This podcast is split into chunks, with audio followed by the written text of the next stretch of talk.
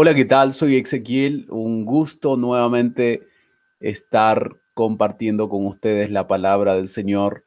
Vamos a pedir primero que el Señor nos pueda acompañar para terminar con este episodio con respecto a eh, el diluvio. Así que vamos a pedir que el Señor nos pueda acompañar en primer lugar.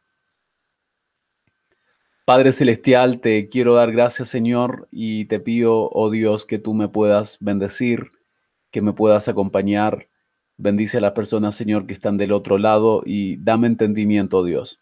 Dame sabiduría y que tu Espíritu nos pueda acompañar y sobre todo, Dios, obre en nuestros corazones y que los santos ángeles, Señor, nos puedan acompañar también con su santa presencia. Gracias, Padre. Gracias por, por tu compañía, por enviarnos también, Señor, a los ángeles que siempre están presentes con nosotros. En el nombre de Jesús. Amén. Muy bien, entonces ayer terminamos hablando de que mientras estaban dentro del arca, estaba Noé con su familia y gracias al, digamos, a la misericordia del Señor, eh, Dios estaba probando su fe, probando la fe de los ocho hijos de Dios que estaban dentro del arca. Se fijan, pero afuera hubo un triunfo aparente, orgías, burlas, se mofaron de las manifiestas señales del poder de Dios. Se reunieron en multitudes alrededor del arca para ridiculizar a sus ocupantes con una audacia violenta que no se había, eh, habían atrevido a manifestar antes. Pero al octavo día, oscuros nubarrones cubrieron los cielos y comenzó el estallido de los truenos y el centellar de los relámpagos. Pronto grandes gotas de agua comenzaron a caer. Nunca había presenciado el mundo cosa semejante, y el temor se apoderó del corazón de los hombres.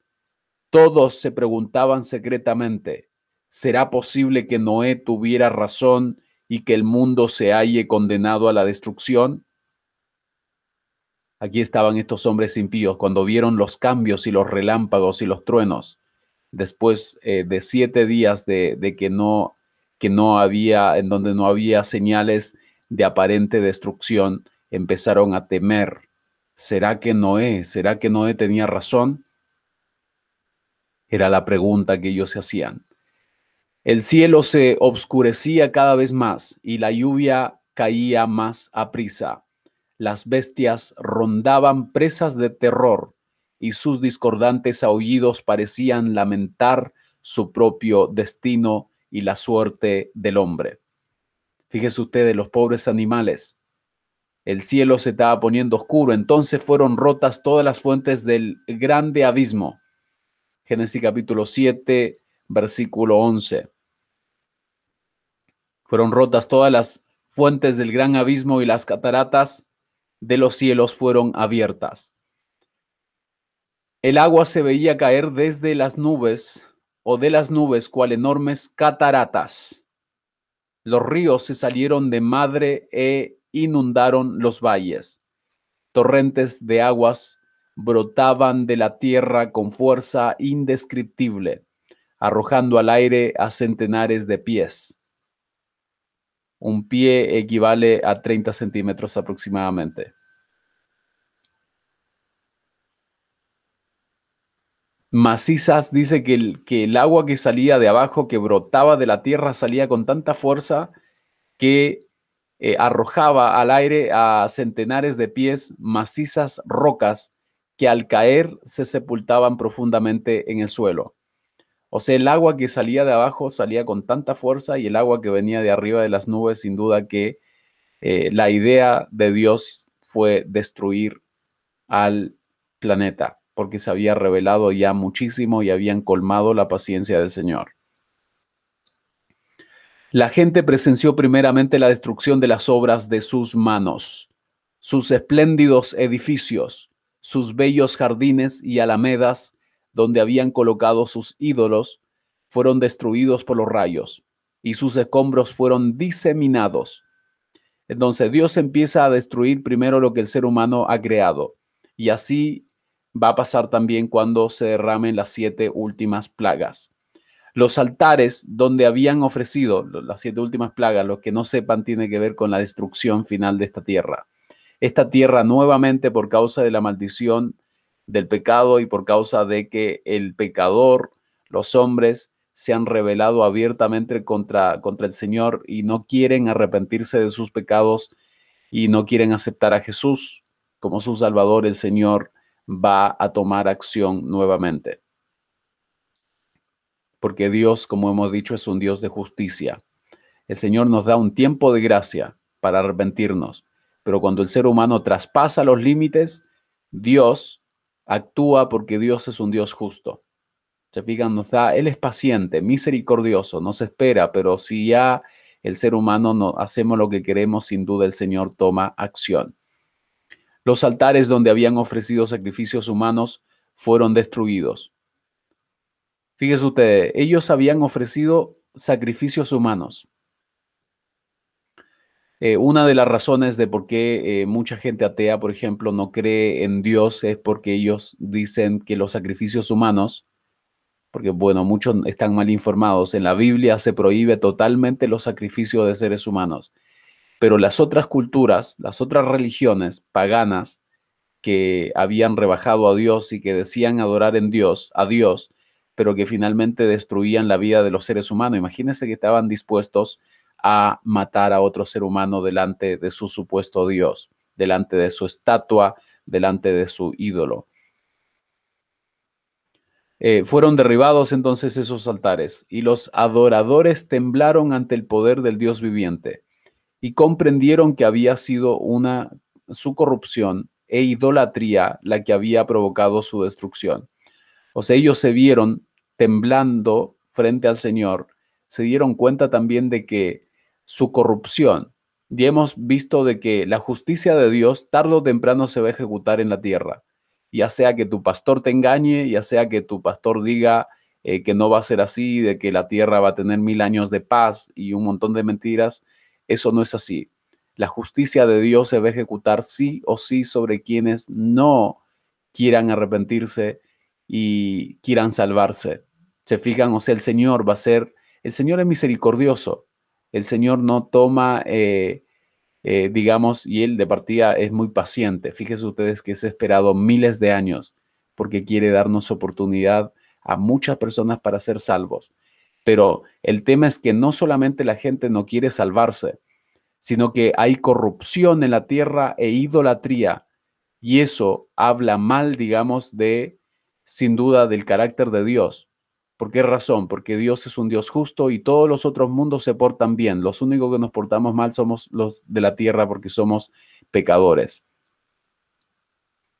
Eh, entonces ellos comprendieron que había sido su corrupción, su idolatría, adorar a estatuas, adorar ídolos. Eso es lo que Dios abomina completamente. Eso había provocado su destrucción. Es decir, lo que provoca la destrucción no es que Dios quiere castigar, no es el propósito de Dios castigar, pero Él tiene leyes que dicen de que todo acto, todo acto tiene una consecuencia en sí. Y estos hombres se habían corrompido a tal grado de que se quitaban las mujeres, hacían lo que querían, los ricos se aprovechaban de los pobres, eh, los pobres había violencia prácticamente en las calles, eh, no había ningún respeto por el matrimonio. ¿Se fijan? Eh, mataban, comían animales, se fijan, y Dios no les había dado permiso. Además, eh, ellos ofrecían sacrificios humanos a sus dioses. O sea, esta gente era malvada totalmente, no crean de que eran buenas personas. Dios los tuvo que destruir no porque eran buenos. O sea, porque muchas personas piensan, bueno, yo no acepto a Jesús, pero no soy tan mala persona. Claro, no eres tan mala persona porque no se te ha puesto en una situación donde se requiera que seas una mala persona porque Dios todavía tiene misericordia de ti y Dios todavía te muestra el camino y te da su espíritu, todavía el, Espíritu Santo no se ha retirado de ti. Pero una vez que el Espíritu Santo se retira de una persona, esa persona llega a cometer los pecados más viles que pueda imaginarse. Te fijas, porque el ser humano es malvado. Cuando tú ves, posiblemente ahora te portas bien porque todo el mundo se porta bien contigo Pero ¿qué pasará cuando todo el mundo no te respete? Cuando no respeta tu propiedad privada. ¿No vas a salir acaso a defenderte? Muchas personas harían eso, ¿verdad? ¿Por qué razón? Porque obviamente las personas que son calmadas son calmadas muchas veces hasta que se los pone a prueba su paciencia. Se fijan, entonces ahí les sale el, el hombre que ellos pensaban que nunca les iba a, a salir, el viejo hombre. Por más que digan, nosotros no somos blancas palomas, que no necesitamos salvación solamente los que van a la iglesia, esos sí que se salven o que necesitan supuestamente salvación. Nosotros estamos bien sin Jesús. A pesar de que puedas decir eso, tú estás corroborando de que las acusaciones de Satanás son ciertas en contra de Dios. Y todo el que no acepte la salvación, porque Cristo Jesús vino a morir para salvarnos, pero muchas personas no quieren salvarse. Hay personas que quieren morir con Satanás. Están tan arraigadas al pecado que quieren morir con Satanás para siempre. Están dispuestas a compartir el destino con el mismo enemigo de Dios. Y el Señor no es quien para que venga y obliga a esa persona a alejarse de Satanás. Él lo que hace es te da el resultado que tú elegiste. Si tú eliges la destrucción con Satanás, entonces el Señor sin duda que te va a entregar eso, porque tú lo elegiste, porque Él te dio otra opción que es la salvación. Pero la maldad del ser humano sin Jesús, créanme, que va a ser tremenda. Cuando el Espíritu Santo se retire del planeta Tierra, ustedes van a ver maldades. El mundo se va a rebelar en contra de la ley de Dios. El mundo y las iglesias se van a rebelar en contra de la ley de Jehová de los ejércitos. Eso es lo que va a pasar en el tiempo del fin. Las iglesias protestantes, la gran Babilonia lo llama Apocalipsis, se van a rebelar en contra de los mandamientos de Dios particularmente el mandamiento que manda que nos acordemos del día de reposo para santificarlo. Después vamos a estudiar cuando lleguemos eh, al libro de Apocalipsis.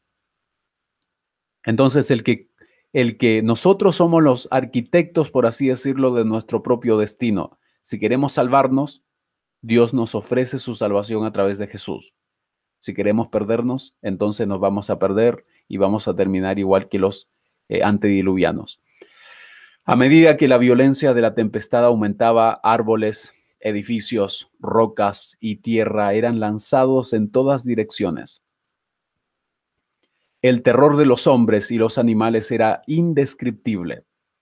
Por encima del refugio de la tempestad podían escucharse los lamentos de un pueblo que había despreciado la autoridad de Dios. El mismo Satanás obligado a permanecer en medio de los revueltos elementos, temió por su propia existencia.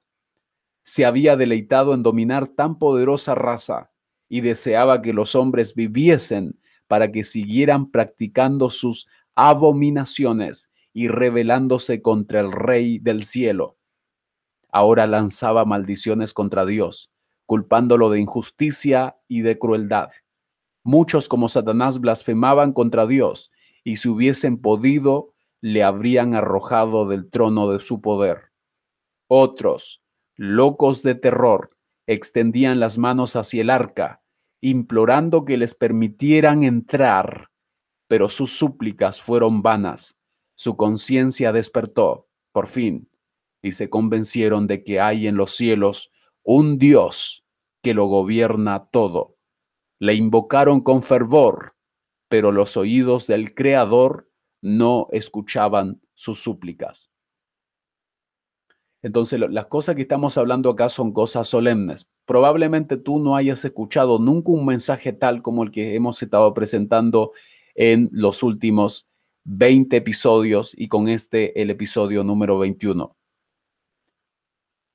Posiblemente nunca hayas escuchado, hayas escuchado este mensaje pero tú sabes de que esta es la verdad. Esto fue lo que sucedió realmente en ese tiempo. Los hombres se alejaron tanto de Dios, y una persona puede alejarse de Dios y pensar de que Él va a seguir siendo bueno, entre paréntesis, pero cuando se den las circunstancias, esa persona va a hacer los pecados más viles, las abominaciones más viles que Él se pueda imaginar, porque Satanás es el que lo guía. Satanás es el que lo guía. Satanás es el que guiaba a estos antediluvianos. Unos maldecían a Dios igual que Satanás. Satanás al principio estaba por ahí temblando de miedo. El mismo Satanás se fue obligado a permanecer en medio de los revueltos elementos. Temió él por su propia existencia, porque él pensó, se vino al fin, se vino al fin. Se fijan, wow, hubo terror. ¿Cómo habrá sido el terror de la gente? Pero lastimosamente esa gente no eran blancas palomas, como hemos dicho. Eran gente malvada, gente que lo único que buscaba era el bien de ellos mismos, el egoísmo, la, la maldición que Dios había, eh, eh, digamos, eh, dicho sobre la tierra, descansaba sobre un mundo que en vez de acercarse a Dios, se había alejado más y la maldición de Dios aumenta en la medida en que eh, el pecado aumenta. Mientras más el pecado aumenta, la maldición de Dios aumenta. Se fijan, y Dios nunca quiso maldecir a la tierra, pero lo tuvo que hacer por causa de la desobediencia del ser humano. Nunca quiso destruir a los antediluvianos, pero ellos mismos se lo buscaron, porque Dios no obliga a ellos a portarse bien. Y fíjense ustedes, también ustedes y su familia, Dios no les va a obligar a obedecer sus mandamientos ni a amarlo, porque el Señor lo único que, busca es que nosotros lo amemos. Si vamos a obedecer sus mandamientos, no es en base a la coerción, la obligación, sino en base al amor. Y Dios primero nos presenta su amor y su misericordia. Pero nadie se engañe pensando de que Dios es un Dios injusto, de que Él es una eh, persona como un ser humano que puede ser manipulado. Dios tiene un límite y cuando el ser humano traspase esos límites, Dios actúa. Se dan cuenta entonces, eh, se rebelaban en contra de Dios y finalmente esta fue la, las consecuencias. Algunos quisieron salvarse, invocaron a Dios, pero los oídos del, Señor ya se habían cerrado, porque estos hombres no estaban arrepentidos. Es como que la gente que si ya se está a punto de caer el avión y dice, ay Dios mío, ya esa persona piensa que, que digamos, su, su, no lo hace porque esté arrepentido de corazón. Se fijan, sino porque las consecuencias es las que no, no le gustaría tener, de que hay consecuencias a nuestras acciones. En aquella terrible, hora vieron que la transgresión de la ley de Dios había ocasionado su ruina.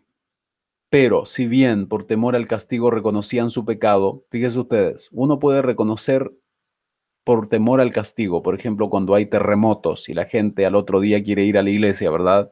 Muchos de ellos quizás sí están arrepentidos de corazón, pero otros van por miedo. Dios no quiere adoradores por miedo, Dios quiere que realmente lo amemos. Ese es mi mensaje, que amemos al Señor. Y eso usted no lo puede lograr el amor eh, en el corazón del ser humano no, lo eh, genera el humano, sino que tiene que ser el Espíritu Santo. Hay que pedir que el Espíritu Santo obre en nuestro corazón.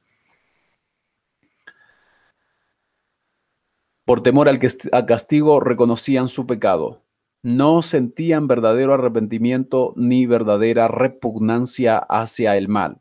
O sea, Dios lo que pide es que nosotros repugnemos o tengamos un odio hacia el pecado, hacia la transgresión a sus mandamientos, hacia la desobediencia, hacia el mal. Habrían vuelto a su desafío contra el cielo si se les hubiese librado del castigo. Esas personas no iban a cambiar. Así también cuando los juicios de Dios caigan sobre la tierra antes del diluvio de fuego, antes del diluvio de fuego, los impíos sabrán exactamente en qué consiste su pecado, en haber menospreciado su santa ley. Fíjense ustedes que el tiempo del fin, antes de que el Señor vaya a destruir esta tierra por fuego, porque esta vez no va a ser con agua, va a ser con fuego. Todos los impíos van a saber exactamente por qué se están perdiendo. Por haber menospreciado su santa ley. Sin embargo, su arrepentimiento no será más genuino que el de los pecadores del mundo antiguo. También van a decir estoy arrepentido a última hora, pero sin duda ese arrepentimiento es falso. Solamente temen el castigo, pero no odian al mal. Se fijan, y el único que puede odiar al mal es una persona que ha nacido de nuevo. Tiene que haber una transformación. Tiene que haber un nuevo nacimiento en su vida y la única forma de lograrlo es creyendo en Jesús, arrepintiéndote de tus pecados, pero eso lo tiene que lograr el Espíritu Santo.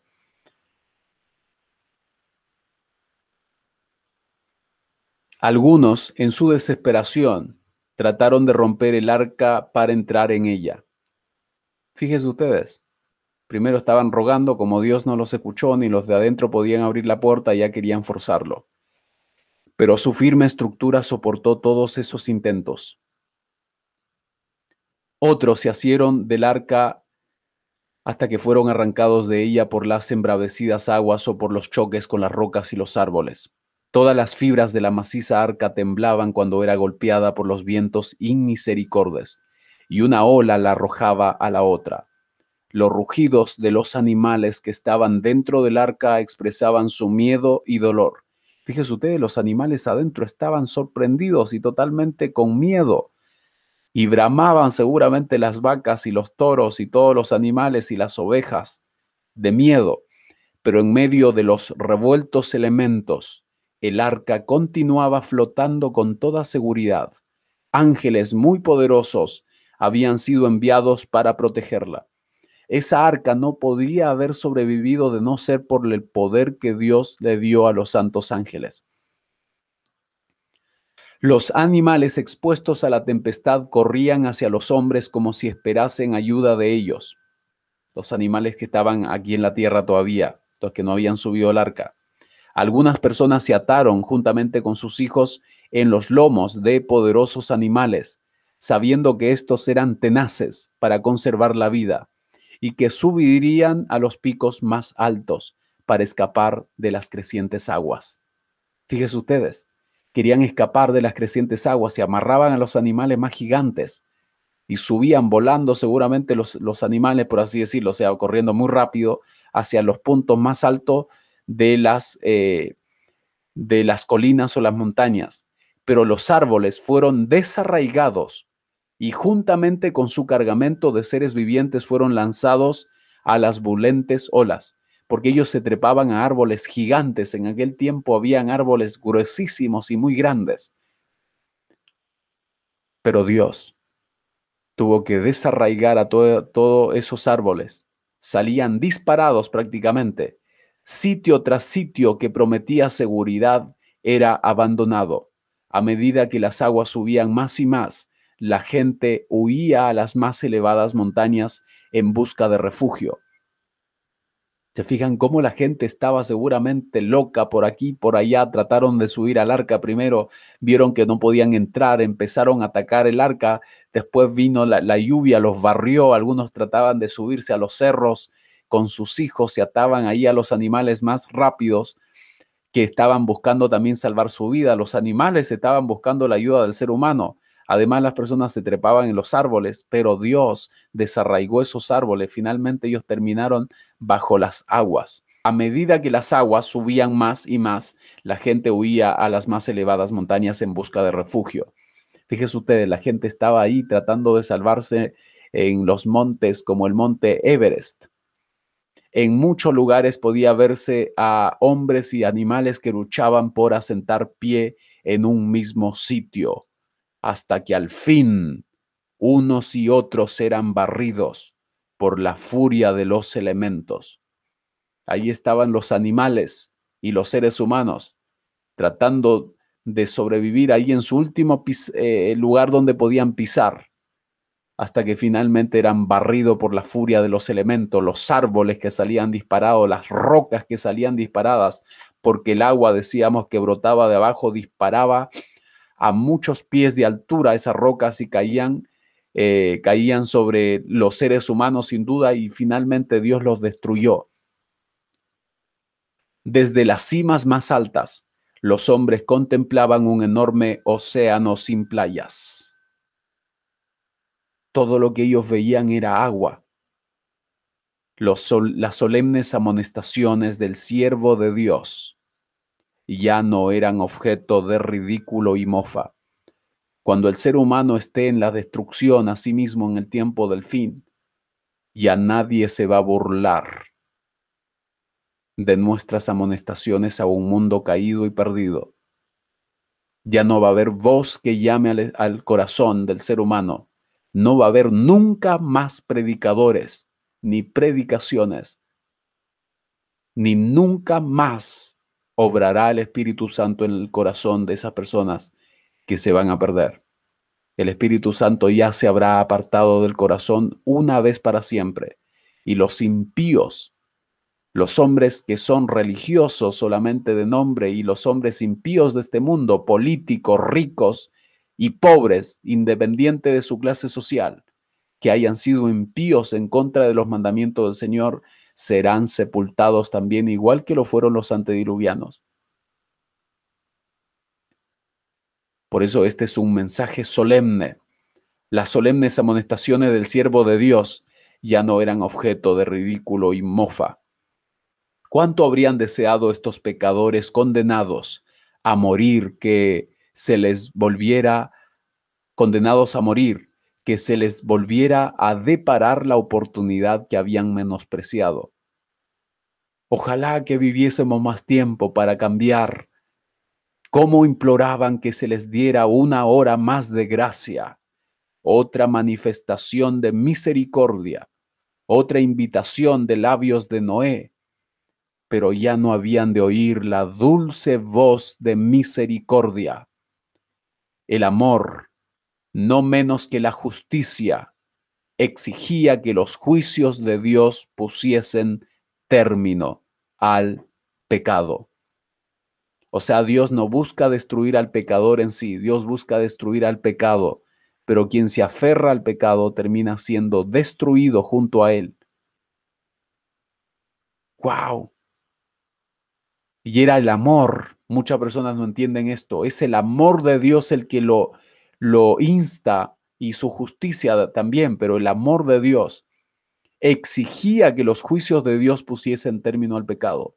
Dios no puede permitir que el pecado avance, avance hasta un nivel donde ya nadie lo puede soportar. Dios tiene que actuar. Es gracias a su amor, Él le pone fin, nos pone fin a una vida de pecado, con la finalidad de que no sigamos ya con nuestros planes malvados. Las aguas vengadoras barrieron el último refugio y los que habían despreciado a Dios perecieron finalmente en las oscuras profundidades. Finalmente perecieron todos. Finalmente perecieron todos. Segunda de Pedro capítulo 3 versículos 5 al 7. Vamos a leer. estos versículos son muy importantes porque acá está hablando de, de algo semejante. Miren lo que dice. Segunda de Pedro 3, capítulo 3, versículos 5 al 7. Estos ignoran voluntariamente que en el tiempo antiguo fueron hechos por la palabra de Dios los cielos y la tierra también, que proviene del agua y por el agua subsiste, por el cual el mundo de entonces pereció anegado en agua. Pero los cielos y la tierra que existen ahora están reservados por la misma palabra guardados para el fuego en el día del juicio y de la perdición de los hombres impíos. Se fijan que antes fue por agua, ahora va a ser en el futuro por fuego, en el día del juicio. Otra tempestad se aproxima ahora.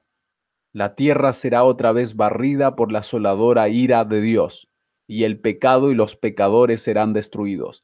Muchas personas no creen en este mensaje incluso gente que dice amar al Señor, gente que dice creer en Dios y creer en su palabra, se rebelan en contra de un, una faceta del amor de Dios, que es su justicia, una faceta de su carácter, que es que Dios es un Dios justo y Dios tarde o temprano va a pagar según sea nuestra obra y por eso nosotros tenemos que arrepentirnos. Por amor al Señor, sin duda, porque nosotros amamos al Señor y tenemos que buscar el perdón del Señor por haber transgredido sus mandamientos. Y ahora que estamos en paz con nuestro Dios, tenemos la salvación para con Cristo Jesús, porque Jesús se presenta como nuestro Salvador. Y Él nos promete ayudarnos en las tentaciones y nos fortalece nuestra fe. Y Él va a ser el que nos, va, ha, nos ha prometido victoria sobre el pecado. Si es que tú o yo, yo mismo puedo estar acá, predicándoles, si es que yo no venzo al pecado, yo me voy a perder totalmente. Si usted no vence al pecado, usted también se va a perder. Y si su familia no, no vence al pecado, también se va a perder, porque la Biblia habla de quienes venzan, se van a sentar con Él en su trono. Eso dice el capítulo 3 de Apocalipsis. Porque la condición siempre ha sido la obediencia. Esa es la condición. Se fijan, pero sin duda la salvación es a través de la fe. No es a través de la coerción ni la, ni la obligación. La, eh, la, tierra entonces decíamos que otra vez va a ser barrida por la asoladora ira de Dios, y el pecado y los pecadores serán destruidos. Los pecados que acarrearon la venganza sobre el mundo antediluviano existen hoy día. El temor de Dios ha desaparecido de los corazones de los hombres y su ley se trata con indiferencia y desdén. Ya la gente no teme al Señor. Hacemos lo que queremos en el mundo. Los hombres de, eh, este mundo con mucho estatus social hacen lo que quieren con, los, con las otras personas. Los hombres que están a cargo de los países hacen lo que quieren en la sociedad y nadie puede ir preso. Los pecados que acarrearon la venganza sobre el mundo antediluviano existen hoy.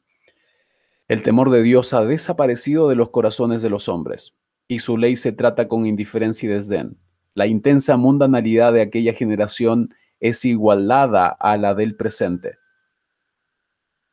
Cristo dijo, Mateo capítulo 24, fíjese ustedes, versículo 38 y 39, dice Cristo, porque como en los días antes del diluvio, Estaban comiendo y bebiendo, casándose y dándose en casamiento hasta el día en que Noé entró en el arca y no conocieron hasta que vino el diluvio y llevó a todos. Así será también la venida del Hijo del Hombre.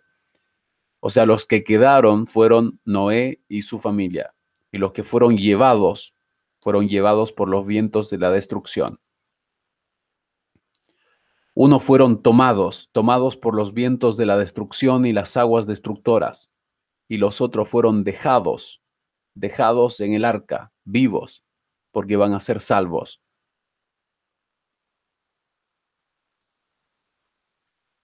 Dios no condenó a los antediluvianos porque comían y bebían. Les había dado los frutos de la tierra en gran abundancia para satisfacer sus necesidades materiales. Su pecado consistió en que tomaron estas dádivas sin ninguna gratitud hacia el dador y se rebajaron entregándose desenfrenadamente a la glotonería. Era lícito que se casaran. El matrimonio formaba parte del plan de Dios. Fue una de las primeras instituciones que él estableció. Dio instrucciones especiales tocante a esta institución, revistiéndola de santidad y belleza. Pero estas instrucciones fueron olvidadas y el matrimonio fue pervertido y puesto al servicio de las pasiones humanas. O sea, se pervirtió el matrimonio. Se dan cuenta, eh, hubo sin duda un cambio. El ser humano empezó a actuar de forma irracional con respecto al matrimonio.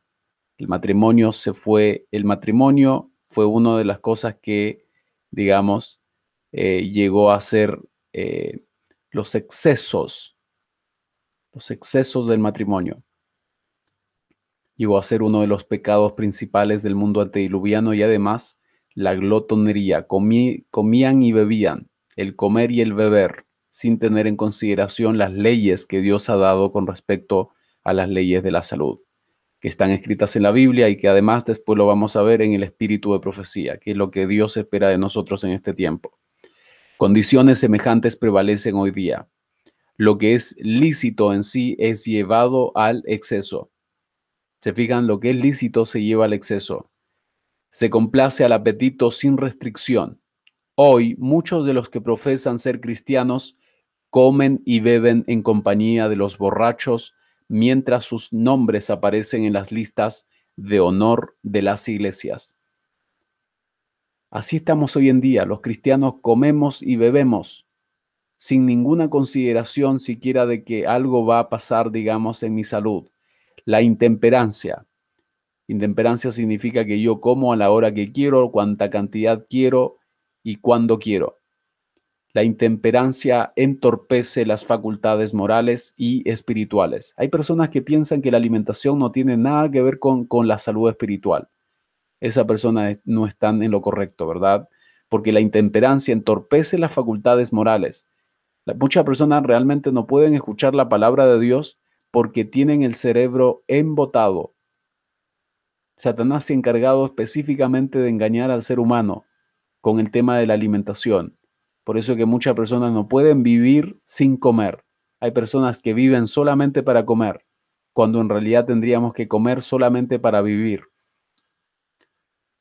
La intemperancia entorpece las facultades morales y espirituales y prepara el, dominio de las pasiones bajas.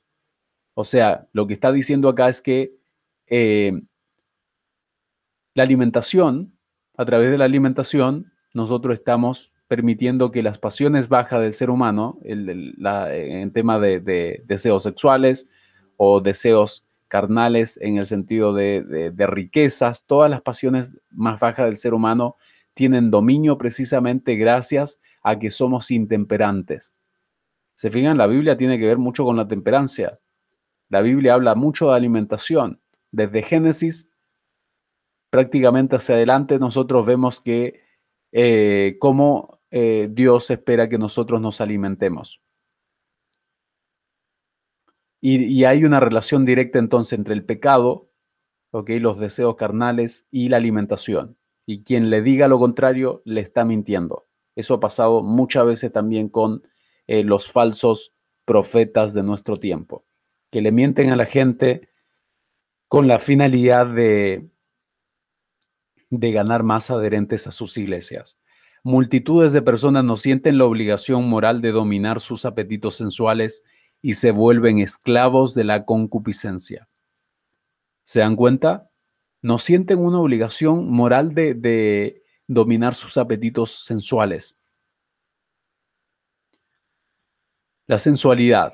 Aquí está hablando de los apetitos sensuales. Apetitos sensuales. Por eso es que ustedes ven que el, el sexo está, está, prácticamente presente en todos los programas de televisión hoy en día. Ya ustedes saben que no hay nada bueno. Yo hace años que dejé de ver televisión precisamente por lo mismo, ¿se fijan? Pero también hay otros accesos, sin duda. Está el Internet, están las redes sociales y ahí nosotros tenemos, particularmente si somos hombres, tenemos que tener cuidado porque tenemos una obligación moral. ¿Se fijan? y porque si no nos volvemos esclavos de la concupiscencia. Y entonces Dios nos tiene que sacar de esta situación. Nos tiene que sacar de esta situación si es que queremos realmente ser salvos. Los hombres viven solo para el placer de los sentidos, únicamente para este mundo y para esta vida. El despilfarro prevalece en todos los círculos sociales.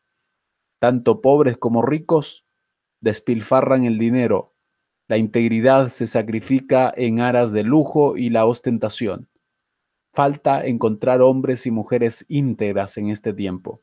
Los que quieren enriquecerse rápidamente corrompen la justicia y oprimen a los pobres. Fíjense ustedes, ¿cómo, ¿qué es lo que tienen que hacer los que quieren enriquecerse? Tienen que oprimir a los pobres y todavía se compran y venden siervos y las almas de los hombres. El engaño, el soborno y el robo se cometen libremente entre humildes y encumbrados. Muchas personas pensamos a veces, ah, estas familias son humildes, es decir, son pobres. Pero ¿son humildes realmente? Porque acá dice que el engaño, el engaño se practica en esa casa, se practica el soborno, se practica el robo. Si se practica el robo, ya sea entre los ricos o los pobres, sigue siendo robo. Por lo tanto, la Biblia no hace diferencia entre porque tú eres rico, tú vas a tener mejores ventajas, o porque tú eres pobre, vas a tener mejores ventajas delante del Señor. Se fijan porque el engaño, el soborno, el pecado puede estar en todos los niveles de la sociedad. La prensa abunda en noticias de asesinatos y crímenes ejecutados tan a sangre fría y sin causa que parecería que todo instinto de humanidad hubiese desaparecido. Fíjense ustedes, yo no veo noticias hace años muchos años atrás, que dejé de ver noticias, porque ¿qué es lo que me pasa en las noticias? Puras muertes, muertes aquí, muerte allá en tal país, muerte en tal ciudad. Estos crímenes atroces son hoy día sucesos tan comunes que apenas motivan un comentario o causan sorpresa. Ni siquiera ya nos sorprendemos. No nos sorprendemos de la maldad cuando hay destrucción de ciudades, cuando la gente se levanta con la finalidad de destruir la propiedad privada.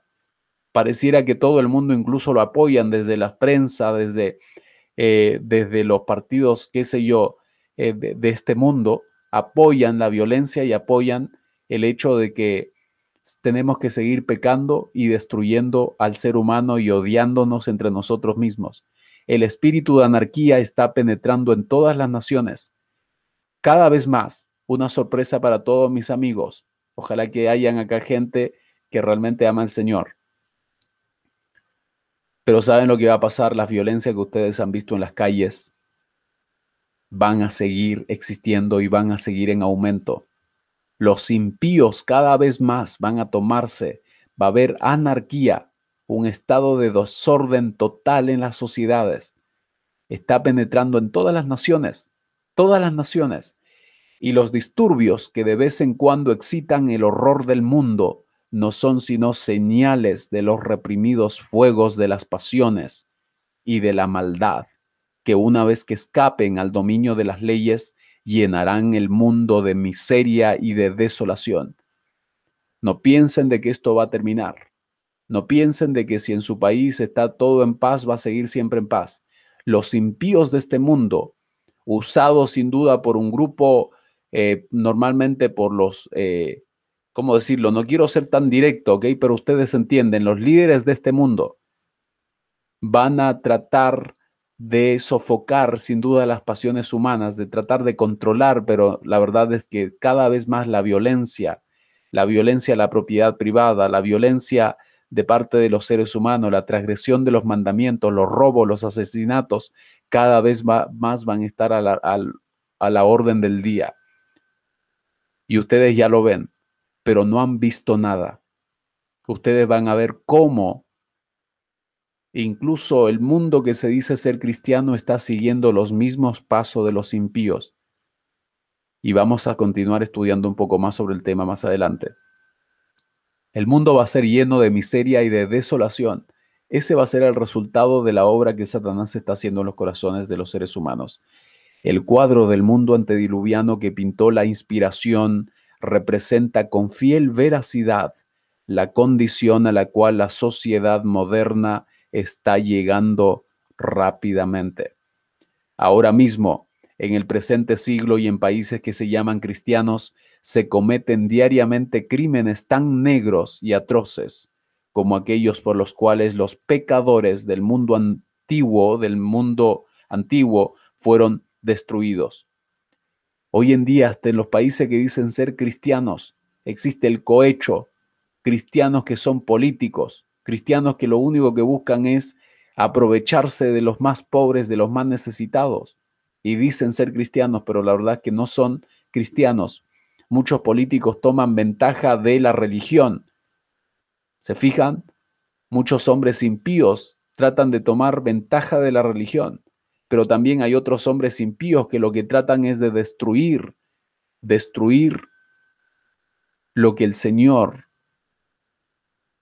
dejó que su palabra y sus mandamientos. Entonces hay dos grupos extremos, unos por, por un lado que son, tratan de destruir todo lo que tiene que ver con religión y con Dios y con Cristo Jesús, y los otros que tratan de ocultar sus pecados usando la religión. Y son los dos grupos, gente impía, que no ama al Señor. En países que se llaman cristianos se cometen diariamente crímenes tan negros, atroces, y por el cual fueron destruidos los mismos hombres de la antigüedad. ¿Se fijan? Antes del diluvio, Dios mandó a Noé que diese aviso al mundo para que los hombres fuesen llevados al arrepentimiento y para que así escapasen a la destrucción. Wow, antes del diluvio Dios mandó a Noé que, que diese aviso a este mundo. ¿Para qué? ¿Cuál es la finalidad de por qué nosotros estamos predicando con tanta solemnidad? ¿Por qué creen? Creo que lo he mencionado en otro video, piensan que Ah, quizá los predicadores están perdiendo su tiempo predicándoles todos los días por internet. No, es la voz del Espíritu Santo que nos está llamando. Obviamente cuando yo leo esto acá lo veo como algo serio, porque la Biblia no habla en términos de, de, risas, de que eh, tengo que entretener a la gente con la finalidad de mentirles, sino que la Biblia habla de decir la verdad. ¿Cuál es la finalidad de decir la verdad? Guiarnos al arrepentimiento, para que así escapasen a la destrucción. Para que escapemos de la destrucción tenemos que arrepentirnos. A medida que se aproxima el momento de la segunda venida de Cristo, el Señor envía a sus siervos al mundo con una amonestación para que los hombres se preparen para este gran acontecimiento. Tenemos que prepararnos para la segunda venida de Jesús. Ya he hablado de que me gusta hablar mucho del amor de Dios, pero hay momentos donde también tengo que hablar de la justicia de Dios, como es en este episodio. Pero es el amor de Dios el que transforma los corazones. No se equivoquen, no es que el ser humano se tiene que ganar la salvación en base a obras, sino que tenemos que decidir aceptar a Jesús para que Jesús nos transforme nuestra vida y podamos empezar a amarle más. Y cuando nosotros amamos a Jesús, empezamos a obedecer sus mandamientos. Tenemos que conocerle a Él. El que dice que le conoce y no guarda sus mandamientos, esa persona es una mentirosa. Eso dice Primera de Juan. Se fijan, no lo ha visto ni lo ha conocido. Y la verdad no está en Él. Pero el que ama guarda sus mandamientos. Porque muchas personas tratan de separar sin duda el amor de los mandamientos y el amor y la obediencia están eh, son, están estrechamente relacionados. Se fijan lo mismo que la fe y la obediencia. Multitudes de personas han vivido violando la ley de Dios y ahora con tanta misericordia las llama para que obedezcan sus sagrados preceptos. Dios, si es que tú me estás escuchando del otro lado, no quiero que malinterprete lo que estamos diciendo. Quiero que tú entiendas de que el mensaje de Dios es solemne de que a veces tengo que levantar la voz y también los siervos de Dios tienen que levantar la voz en señal de advertencia al mundo. Pero eso no significa de que nosotros no amamos al pecador. Nosotros tenemos que levantar la voz condenando al pecado, pero al mismo tiempo nosotros amamos al pecador, porque nosotros mismos somos pecadores. Nosotros mismos nos hemos descarriado del Señor. Entonces cuando uno ve su condición de cómo vivía cuando estaba lejos de Cristo, puedes compadecerte de otras personas, puedes tener misericordia de otras personas también, así como Dios tuvo misericordia de ti. Y entonces nosotros también tenemos que llegar a ser pacientes, pacientes como es Jesús. Y Jesús lo que quiere es que, que nosotros entendamos que en su misericordia Él nos está enviando este mensaje para que nosotros despertemos. Es necesario este tipo de mensaje para que la mente despierte, y si es que hoy escuchas la voz del Señor, no te rebeles contra la voz de Dios. No critiques la voz del Señor. No respondas en contra de la voz del Señor. Solamente acéptalo. Y Cristo Jesús está dispuesto a obrar en tu corazón, obrar en el corazón de tu familia, porque Dios es un Dios de misericordia y aún nos quiere dar la oportunidad de salvarnos. ¿Se fijan? Y este mensaje es para mí. No solamente para ustedes, este mensaje es para mí, porque el Señor también me llama a mí cada vez. Arrepiéntete, vuélvete a mí, acércate a mí, estemos más juntos, ámame más.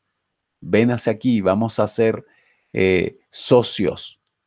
Tú vas a ser mi hijo, yo voy a ser tu Dios. Dios me muestra su misericordia y eso mismo es lo que nosotros tratamos de mencionar también dentro de estos mensajes nos está invitando a obedecerlo.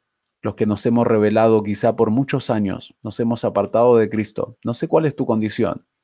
Tienes pecados que quizá no has declarado delante de Jehová. Hay pecados que te atrasan en tu vida cristiana. Tienes que abandonarlos. Tienes que volverte a Cristo Jesús. Y tienes que volverte a guardar los sagrados mandamientos del Señor. ¿Cómo lo tienes que hacer? No hay poder en ti. La única forma es volviéndote de todo corazón a Dios y Dios va, a enviarte su Santo Espíritu. Tienes que pedirlo, tienes que bautizarte, tienes que arrepentirte en primer lugar. Segundo paso, creer en el sacrificio de Cristo Jesús. Tercer paso, bautizarte. Y si es que tú ya estás bautizado, entonces necesitas un bautismo del Espíritu Santo. Si es que tú no estás bautizado, tienes que partir con el bautismo. Tienes que contactar a un amigo, tienes que contactarme a mí, tienes que contactar a alguien con la finalidad de decir, estoy dispuesto a aceptar nuevamente a Cristo Jesús y volver a sus pies. Y el Señor en su grande misericordia pasa por alto todos tus pecados, porque la justicia de Cristo los cubre y tú eres llamado nuevamente un hijo de Dios. Así que toma tu decisión ahí mismo donde estás. A todos los que abandonen sus pecados mediante el arrepentimiento, fíjense ustedes, esto es lo que estaba diciendo, para con Dios y la fe en Cristo se les ofrece perdón. Arrepentimiento y fe, arrepentimiento y fe, la Biblia habla constantemente en esos términos. Pero muchos creen que renunciar al pecado es hacer un sacrificio demasiado grande porque su vida no está en armonía con los principios puros del gobierno moral de Dios. Rechazan sus amonestaciones y niegan la autoridad de su ley. Muchas personas no quieren renunciar al pecado, no quieren renunciar a que estaban equivocados. Y quizá eso te pasa muchas veces con el sábado. Ustedes saben que Dios, ya hemos visto de que el sábado fue una institución de Dios pero la gran mayoría del mundo cristiano se ha rebelado en contra de los mandamientos del Señor. Porque ellos creen, no pueden, no quieren renunciar al pecado, a la desobediencia, quieren seguir en su mismo su misma actitud pasada. Y su vida también sin duda no es gobernada por principios puros, porque no tienen el Espíritu Santo. Pero cuando venga el Espíritu Santo, conocerán la verdad y la verdad os hará libres. Por eso que la verdad está siendo predicada en todos los idiomas del mundo y Dios en su misericordia quiere que nosotros no rechacemos sus amonestaciones, no neguemos su autoridad, la autoridad de su ley. Solamente ocho almas de la enorme población antediluviana creyeron y obedecieron la palabra que Dios les habló por labios de Noé. Ocho personas. Durante 120 años el predicador de la justicia amonestó al mundo acerca de la destrucción que se aproximaba. Pero su mensaje fue desechado y despreciado. Lo mismo sucederá ahora, antes de que el legislador venga a castigar a los desobedientes, exhorta a los transgresores a que se arrepientan y vuelvan a su lealtad. Pero para la mayoría estas advertencias serán vanas. Noé predicó 120 años, nosotros llevamos predicando miles de años distintos siervos de Dios en todos los tiempos. Muchas personas eh, lo único que buscan es la crítica, criticar a los mensajeros del Señor, la burla, los chistes en contra de los siervos de Dios. Pero un día sus voces serán acalladas para siempre. La muerte los sorprenderá. Y si es que te sorprende, la muerte sin haberte arrepentido va a ser muy triste porque el Hijo de Dios que te presentó la palabra de Dios va a ser salvo. Pero tú al no creerlo, no vas a ser salvo solamente por no creer la verdad y no obedecer la verdad. Y eso sería triste, pero yo sé de que tú eres de los que sí aceptan a Jesús y por eso estás acá. Así que eso me alegra y eso me alegra y por eso yo quiero hablarte hoy día. Quiero decirte que Dios te ama y de que el Señor en su misericordia te está presentando un nuevo llamado para que tú aceptes a Jesús. Dice el apóstol Pedro, en los eh, postrímeros, debiese decir, días vendrán burladores, andando según sus propias concupiscencias y diciendo, segunda de Pedro capítulo 3, versículos 3 y 4, ¿dónde está la promesa de su advenimiento? Porque desde el día en que los padres durmieron, todas las cosas permanecen así como desde el principio de la creación. ¿No oímos repetir hoy misma, eh, hoy, mis, hoy estas mismas palabras? No solo por los impíos, sino también por muchos que ocupan los púlpitos de nuestra tierra. No hay motivo de alarma, dicen. Antes de que venga Cristo se ha de convertir el mundo entero, y la justicia ha de reinar durante mil años. Paz, paz todo permanece así como desde el principio. Nadie se turbe por el inquietante mensaje de estos alarmistas. Muchas personas están dispuestos a considerar nuestros mensajes como alarmismo. Y quizá alguien también está pensando ya eso, quiero llamarte en el nombre de Jesús a creer en la verdad. Acepta la verdad, hijo. Tú que estás ahí, escucha la voz de Dios. No te rebeles, no pienses de que este es un mensaje alarmista. Este no es un mensaje alarmista, esta es la verdad presente. Que Dios en, su misericordia te lo ha enviado para que tú te arrepientas y creas en Jesús.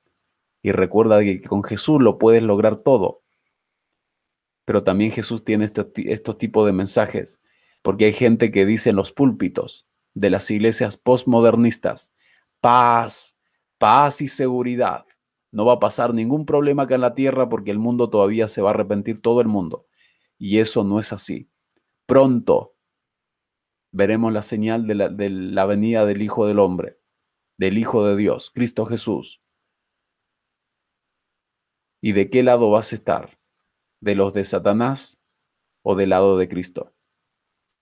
Esa es la invitación. Toma una decisión a mí me interesa que tú puedas ser salvo y de que yo también pueda ser salvo. Así que tienes que orar por mí también. Que el Señor te bendiga. Pero esta doctrina del milenario, porque hay personas que creen que el, mundo se tiene que arrepentir, por mil años va a haber paz. Eso es lo que predican las iglesias postmodernistas, las iglesias mentirosas. Por esta doctrina del milenario no está en armonía con las enseñanzas, pero era la palabra, pero esta doctrina no está en armonía con las enseñanzas de Cristo y de los apóstoles. Jesús hizo esta pregunta significativa. Cuando el Hijo del Hombre viniere, ¿hallará fe en la tierra? Lucas capítulo 18, versículo 8. Cuando el Hijo del Hombre venga, ¿va a hallar fe en la tierra? Como hemos visto, él, manifiesta que el estado del mundo será como en los días de Noé. Eso es lo que dijo Jesús. No dijo de que iba a haber mil años aquí donde todo el mundo va, a vivir feliz y para siempre. San Pablo nos recuerda que la impiedad aumentará a medida que se acerque el fin. Porque primera de Timoteo capítulo 4 versículo 1 dice, el Espíritu dice manifiestamente que en los venideros tiempos algunos apostatarán de la fe, escuchando a espíritus de error y a doctrinas de demonios. Eso es lo que dice el apóstol Pablo. El apóstol dice que en los postreros días vendrán tiempos peligrosos en 1 Timoteo capítulo 3 versículo 1 y nos da una tremenda lista de pecados que se notarían entre quienes tendrían apariencia de piedad. Vienen tiempos peligrosos, porque fíjese lo que dice ahí 1 Timoteo capítulo 3. O segunda de Timoteo, ¿dónde estamos? Segunda de Timoteo capítulo 3. También debes saber esto, que en los postreros días vendrán tiempos peligrosos porque habrá hombres amadores de sí mismos, avaros, vanagloriosos, soberbios, blasfemos, desobedientes a los padres, ingratos, impíos, sin afecto natural, implacables, calumniadores, intemperantes, crueles, aborrecedores de lo bueno, traidores, impetuosos, infatuados, amadores de los deleites más que de Dios, que tendrán apariencia de piedad, pero negarán la eficacia de ella, a estos evita. Fíjense ustedes, son gente religiosa, gente que tiene apariencia de piedad, dice que a esos lo tenemos que evitar. Se fijan entonces las iglesias se van a corromper totalmente y nos da una tremenda lista entonces de los pecados que se van a notar entre quienes tendrían apariencia de piedad. Mientras que su tiempo de gracia estaba concluyendo, los antediluvianos se entregaban a una vida agitada de diversiones y festividades. ¿No anda así acaso la gente con diversiones y festividades? Lo que poseían influencia, los que poseían influencia y poder, se empeñaban en distraer la atención del pueblo con alegrías y placeres, para que ninguno se dejara impresionar por la última solemne advertencia. Los de influencia, los hombres, andan dando más días feriados para que la gente ande en diversiones y festividades, porque quieren, no quieren que se deje la impresión de, la, de que dejaría en sus corazones el último mensaje de advertencia, que es el que estamos dando. ¿Se fijan? No vemos repetirse lo mismo hoy mientras los siervos de Dios proclaman que el fin de todas las cosas se aproxima se aproxima. El mundo va en pos de los placeres y las diversiones. Fíjense ustedes, la gente está en las diversiones y en los placeres. Hay constantemente abundancia de excitaciones que causan indiferencia hacia Dios e impiden que la gente sea impresionada por las únicas verdades que podrían salvarla de, de la destrucción que se avecina. Hay una destrucción que se avecina. Y por eso nosotros tenemos que tomar decisiones. El mensaje de Dios es un mensaje solemne. En los días de Noé los filósofos declararon que era imposible que el mundo fuese destruido por el agua. Asimismo, hay ahora hombres de ciencia que tratan de probar que el mundo no puede ser destruido por fuego, que esto es incompatible con las leyes naturales. Pero el Dios de la naturaleza, el que creó las leyes y las controla, puede usar las obras de sus manos para que sirvan a sus fines. Dios no tiene límites. Los árboles salían disparados. Dios inventó la lluvia que nunca había llovido en el tiempo de los antediluvianos el cambio climático de ese tiempo. Fue el clima, fíjense ustedes, por eso muchas personas ahora ya se preocupan por el clima en este tiempo, el calentamiento global, pero sin duda Dios va a destruir con fuego esta tierra. Cuando los grandes sabios habían probado a su entera satisfacción, habían probado a su entera satisfacción que era imposible que el mundo fuese destruido por agua, cuando los temores del pueblo se habían tranquilizado, cuando todos consideraban que la profecía de Noé era un engaño y le llamaban fanático. Entonces llegó la hora de Dios. Génesis capítulo 7, versículo 11, fueron rotas todas las fuentes del grande abismo y las cataratas de los cielos fueron abiertas, y los burladores sucumbieron en las aguas del diluvio. Ahí quedaron sepultados con toda su jactancia eh, de filosofía filosófica, los hombres descubrieron muy tarde que su sabiduría era necedad. Si es que alguien quiere ser sabio delante de Dios, hágase necio. Aprenda a ser humilde delante del Señor, que el legislador es superior a las leyes de la naturaleza. El legislador del universo es superior a cualquier ley que él haya puesto en, el universo. me refiero a leyes físicas, leyes de la naturaleza y que a la omnipotencia o no, no le faltan efectivamente, que a la omnipotencia no le faltan medios para alcanzar sus fines. Y como fue en los días de Noé, como esto será el día en que el, el Hijo del Hombre se manifestará.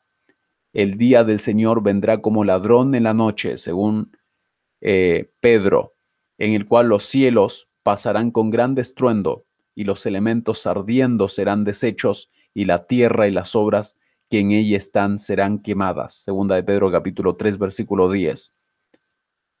Y luego manifestamos también que como en los días de Noé, eso está en Lucas capítulo 17 versículo 26 y versículo 30, como en los días de Noé, así va a estar el, el mundo cuando Jesús venga, cuando los razonamientos de la filosofía hayan desterrado el temor a los juicios de Dios cuando los maestros de la religión nos hablen de largos siglos de paz y prosperidad, porque esto es lo que enseñan muchas personas desde los púlpitos, y el mundo se dedique por completo a sus negocios y placeres, a plantar y edificar, a fiestas y diversiones, y desechando las amonestaciones de Dios, se burle de sus mensajeros, entonces, Primera de Tesalonicense capítulo 5 versículo 3, entonces vendrá sobre ellos destrucción de repente o repentina y no escaparán.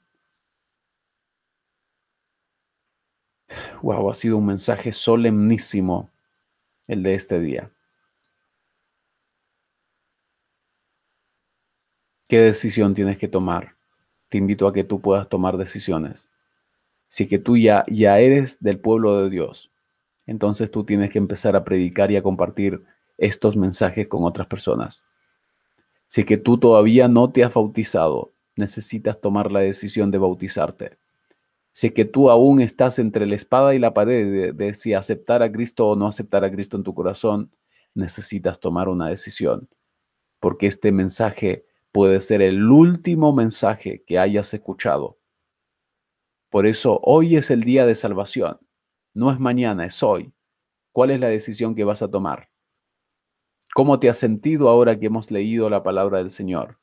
ha hablado eh, a tu corazón el Espíritu Santo, has sentido como que la voz de Dios te ha hablado, has sentido de que este es un mensaje diferente, has sentido de que realmente estás escuchando la verdad, sientes en tu corazón de que Dios te está llamando para la vida eterna. Si es que la respuesta es que sí, entonces tú tienes que tomar tu decisión y Cristo Jesús te acepta y te perdona tus pecados sin duda. Y a través de la fe y el arrepentimiento tienes que aferrarte de Jesús y pedir el Espíritu Santo. Y si es que tú ya llevas años como eh, hijo de Dios, entonces tú tienes que empezar a predicar la verdad. No tienes por qué quedarte estancado. Tienes que buscar hacerlo de todas formas, aunque sea a una persona podamos compartir y llegar con nuestro mensaje es suficiente. Y el Señor te va a recompensar según sea tu obra. Vamos a orar. Padre Celestial, Señor, te doy gracias porque me has hablado de una forma solemne hoy día. Gracias, Señor, por ponerme entre la espada y la pared para poder tomar decisiones para la vida eterna. Y yo elijo, Padre, elijo servirte y seguirte y quiero que los amigos que me escuchan también puedan elegir salvarse. Y quienes están tomando decisiones, ellos saben en qué tienen que tomar decisiones, ayúdales tú, oh Dios, para que ellos tomen decisiones para vida eterna. Gracias, Padre. Confío en ti. Bendice a nuestras familias, bendice a la familia de ellos, para que ellos no, no sean una piedra de tropiezo, para que ellos no sufran por causa de su familia. Yo y también oro por mi familia, Señor. Tú los conoces, tú sabes quiénes están dentro, quiénes están fuera. Te pido por ellos, Padre. Gracias, oh Dios, por tu palabra. En el nombre de Jesús. Amén.